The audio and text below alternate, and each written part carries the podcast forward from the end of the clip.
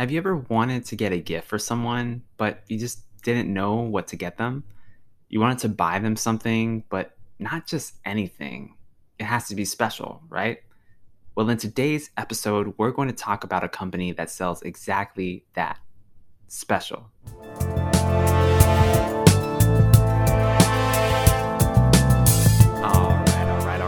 right, welcome to Stock Stories, the show where we decode the business behind the stock. Hi, I'm Alex Mason. I am your stock storyteller. My wife and I went from not knowing anything about investing to becoming financially independent by 30 years old.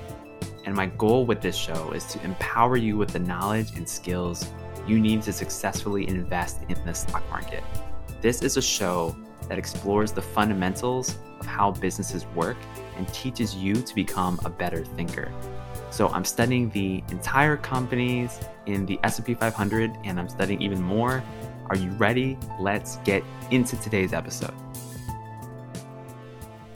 Etsy is one of the largest and fastest growing online marketplaces in the United States and is trying to expand its house of brands, quote unquote, in other strategic markets like Brazil Now, everybody knows that e-commerce is huge, right?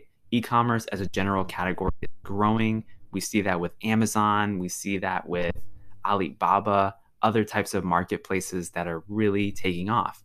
And what sets Etsy apart though is that it focuses specifically on special or non-commoditized products. Now people will often buy things on Etsy that are custom that they can't get anywhere else it's basically the online version of a local craft store or a market. Now, while there's a massive increase in profits that happened during the pandemic, that woke Wall Street up to the company's financial strength.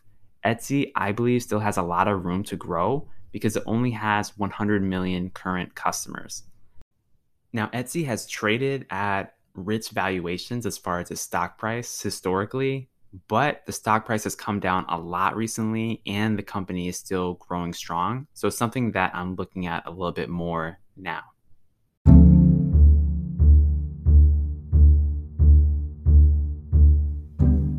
So, how did this company come to be in the first place? Where did it all begin?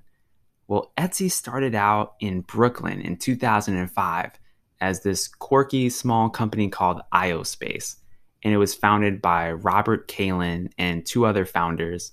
And the idea was very simple it was to create a new marketplace using the internet to help independent artisans sell their goods. Because here was the problem the internet was growing very quickly at this time. It's 2005. People are making new companies related to the internet left and right.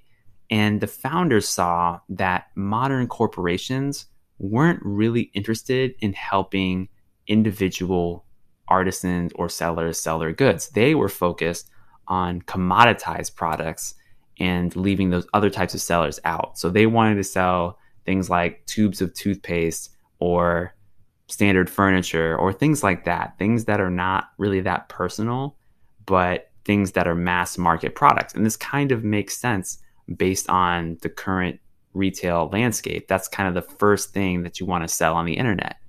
But IOSpace was focused more so on artisan goods. The company ended up changing its name to Etsy because Kalin thought that it sounded like a fun, nonsensical word. That's basically where it came from. Now, by 2010, the company had grown, though it was still kind of slow, and they had to find people to sell products and use their technology form to attract people to buy them. So at this point, the company had about 25,000 registered users, respectable but still very small, and the company was starting to gain a little bit of traction. Now, the company has always been known for its socially conscious culture. They have always focused on things like gender equality in their hiring and bragging about things like their composting practices so, especially in the past, it was a company that seemed pretty anti Wall Street. But things changed in 2015 when the company went public. Now, at that time, Etsy grew to about 24 million buyers in countries around the world. So it's really picking up steam at this point. And then after it went public, Etsy struggled to attract praise from investors. So even though revenue increased at a healthy 33% in that following year, it still lost $3 million. So this was not a profitable company. Wall Street was growing impatience, and various funds started buying up shares of Etsy stock in order to exert more influence on the board of directors. And the reason this happens is because, remember, a piece of stock is a piece of ownership of a company. So the more stock you buy, the more ownership you have. And the more ownership you have, the more ability you have to influence the direction of the company, especially if you're buying millions and millions of dollars worth of stock in a small company. You can actually exert some influence on what's going on. So eventually, what happened is basically the CEO of the company got kicked out and he was replaced by a man named Josh Silverman. Now, interestingly, Silverman was a big executive over at eBay, another huge e commerce giant. Especially back in the 90s, it was a huge e commerce giant. And so this CEO transition happened in 2017. So Silverman's leadership marked a big change in the company and into what it has morphed into today. So operations were streamlined significantly. The company improved things like its payment processing systems. It moved its data from in house servers to cloud based storage. And then in general, it just cleaned up its infrastructure. Now, the increased profits and improved share price ended up following because of these positive changes. And 2017 through 2019 were indeed profitable years for the company. Then in 2020, we all know what happened that year, right? There was a pandemic. And with that pandemic, a lot of businesses and industries suffered incredibly. Suffered incredibly. And in fact, as I record this in 2022, a lot of businesses and industries are still suffering because of this pandemic. Now, interestingly, this ended up being a huge tailwind for Etsy and a lot of e commerce businesses. A lot of people went to Etsy specifically to buy things like masks. Mask sales, people wanted custom masks. They wanted ones with cute designs on them. They wanted ones for their kids and their sisters and their husbands. And by itself, mask sales ended up becoming 8% of the company's gross merchandise sales that year. Now, gross merchandise sales is also known as GMS, and that just means the dollar value of the goods that were sold. So, not how much Etsy as a company made from it, but we'll get to the business model in just a minute. Now that a few years have passed, the business has been stabilizing. They're not really selling that many masks anymore, although people are still buying masks to a certain degree. But the massive growth that Etsy experienced in 2020, it's starting to taper off a little bit. Now, the good news for shareholders is that the profits and revenues of Etsy have continued to stay pretty high. And that's because a lot of the customers who discovered Etsy during the beginning of the pandemic, they've stuck around and they're buying other things now because they like the platform.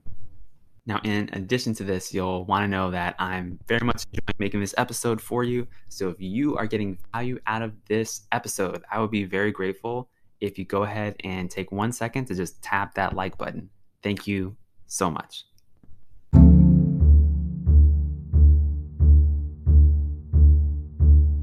So, now that we've learned a little bit about where Etsy came from and how its business model started, let's talk about the business today. What is Etsy like and how does it make money? So, first of all, Etsy is a marketplace. That's basically the model. It's a marketplace that connects buyers and sellers of unique types of goods. Now, it's a platform that allows individuals to buy and sell things, usually things that are somehow unique or custom in some way. For example, if I just want to buy a wristwatch, I want to buy a generic watch, I might go to Amazon, Target, I might even go to a local department store.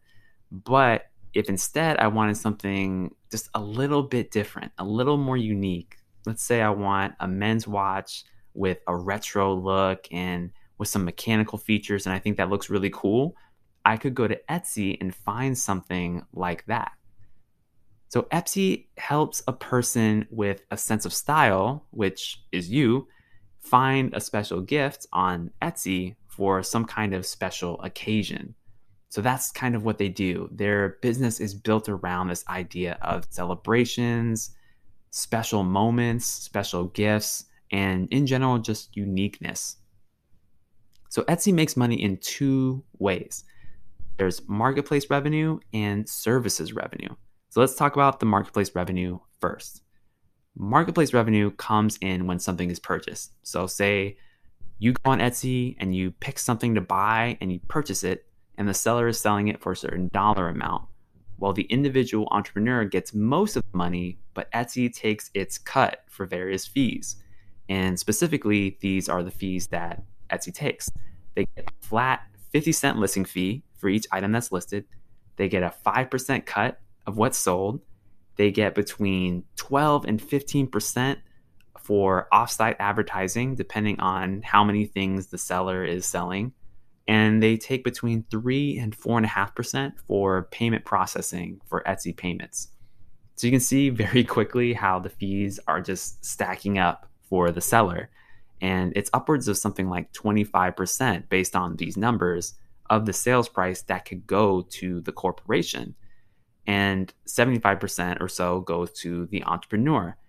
Now, although this seems like a lot, and I've never sold anything on Etsy myself, so this is just my humble opinion doing the research, it actually seems pretty fair because you have to consider that Etsy is taking care of all of these aspects of running a global business for you that you don't have to do. They're handling customer acquisition through their search platform. They're handling advertising. They're handling shipping. They're handling payments. They're handling all of these things. All you have to do is create the product and make sure it's a great product. And then, of course, there's things like customer communication, customer service. You've got to actually ship the thing. So I don't want to diminish the work that Etsy sellers do. I'm just trying to make the point that Etsy provides real value with all these services. And so, yeah, they're taking a big cut, but it's for a reason. Now, in order for this business to ultimately succeed long term, the thing is, everybody has to make money. Etsy in recent years has increased their fees, but they can't increase them too much because otherwise sellers will just find other ways to sell their products online and they just won't bother with Etsy. But if they keep that balance, then everybody thrives. So let's talk now about service revenues. This is how Etsy makes money for optional additional services that they offer their sellers. So, for example, sellers buy things like ads, and that places their product in more prominent places on their website and their app. So, it's Google Ads work, just exclusive to the Etsy platform. And then sellers can also buy things like shipping labels instead of providing them on their own. So, these are other ways that Etsy makes money. And as far as how effective this is, as of 2020 data, about 22% of sellers use Etsy ads as well as Etsy shipping labels. So the company definitely has room to increase their revenues in this area of these optional services if they can convince sellers that it's a good deal. So far, we've been talking about Etsy exclusively, but I briefly want to mention that the company actually has other brands that it's building and for example, we have Reverb, which Reverb is a company that sells musical instruments. And then you have Depop, which is a Gen Z focused brand for fashion. And then Elo7. Elo7 is the Etsy brand in the country of Brazil. And the money mainly comes from Etsy and Reverb, but Etsy wants to expand the strength of these newer brands over time.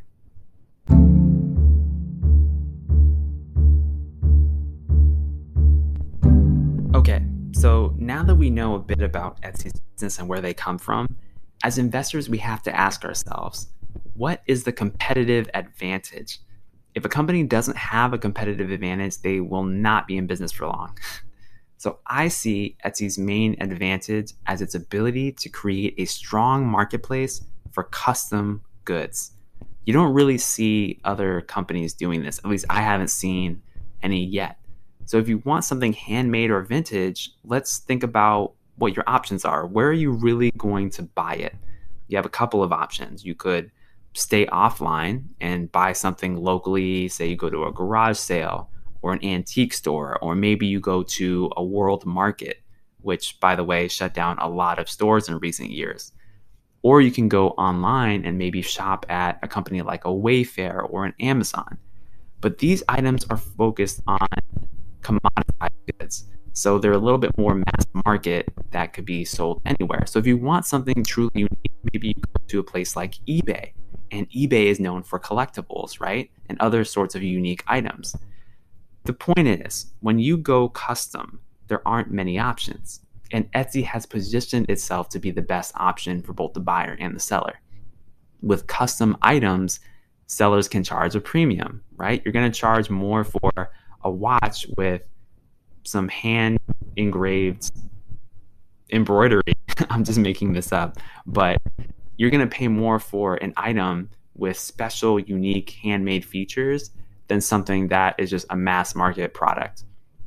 And so people are willing to pay more for things that are considered special. And that helps make the Etsy entrepreneurs more money as well as Etsy the company more money.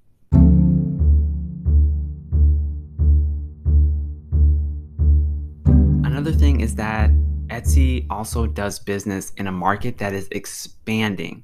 So their management believes that the market for special goods is around $100 billion. And that's just in the markets that they currently operate in. So the current gross merchandise sales is somewhere around $12 billion. So they have a lot of room to grow here. Now, Etsy sells in over 50 different retail categories in dozens of countries and they focus on sellers and buyers mainly in a few countries, though the United States, the United Kingdom, Germany, Canada, Australia, France, and India. Those are their main markets. And the massive increase in both revenue and profits in 2020 due to the mask sales shows just how powerful Etsy's platform really is. Now, the good thing is that even though mask sales have pretty much gone away, overall revenue and profit has been maintained and the company has resumed its normal growth trajectory. And to me, that indicates that buyers who started using Etsy during the pandemic have stuck around. And when you get that habitual cycle of buying, that's an indicator of a strong business.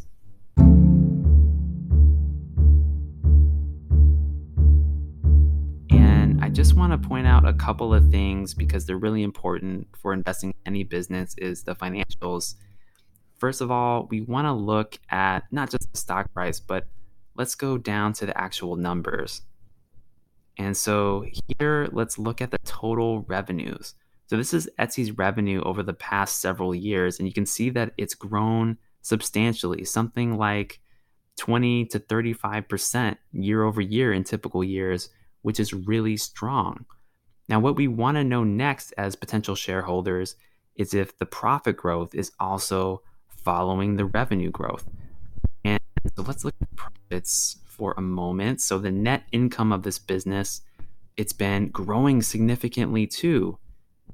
If we just look at the net income, okay, they were unprofitable in 2016, they were losing money. 2017, 18, 19, all right, making more money here and there. Boom, 2020, over $349 million in profits. So that's a really great thing. And one other thing I want to point out is operating margins. Let's take a look at that really quickly. Now, operating margins, this is effectively the percentage of money that the company keeps over time. So you can think about income as opposed to expenses. And operating margins in 2016, for example, were just 5%. And over the years, they've gradually increased. 2018, they were over 12%. By 2020, operating margins were over 24%. So this is not just a business that's made more money in terms of dollars, but it's actually getting more efficient at creating profits over time. And that's a sign of a great business. That's another thing that is important to take note of.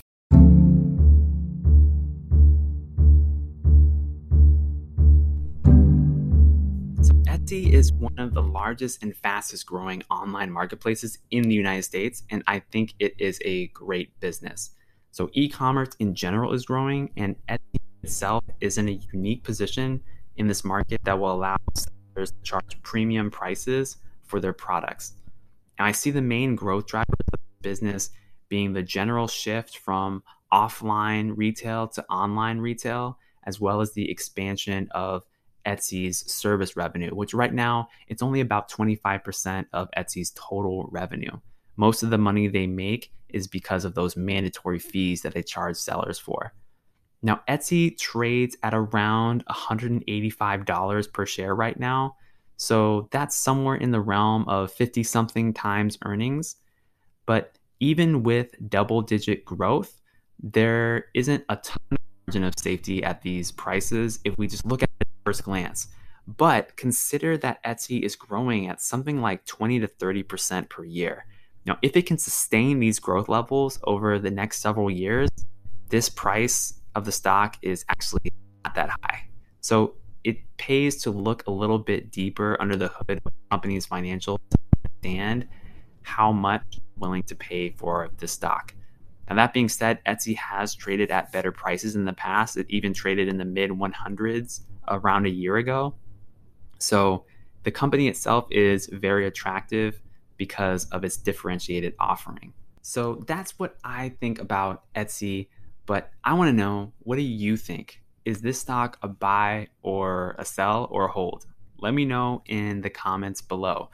And if you're hungry for more, I've created over 200 podcast episodes, free podcast episodes on different companies already. So click the link in the description to check that out.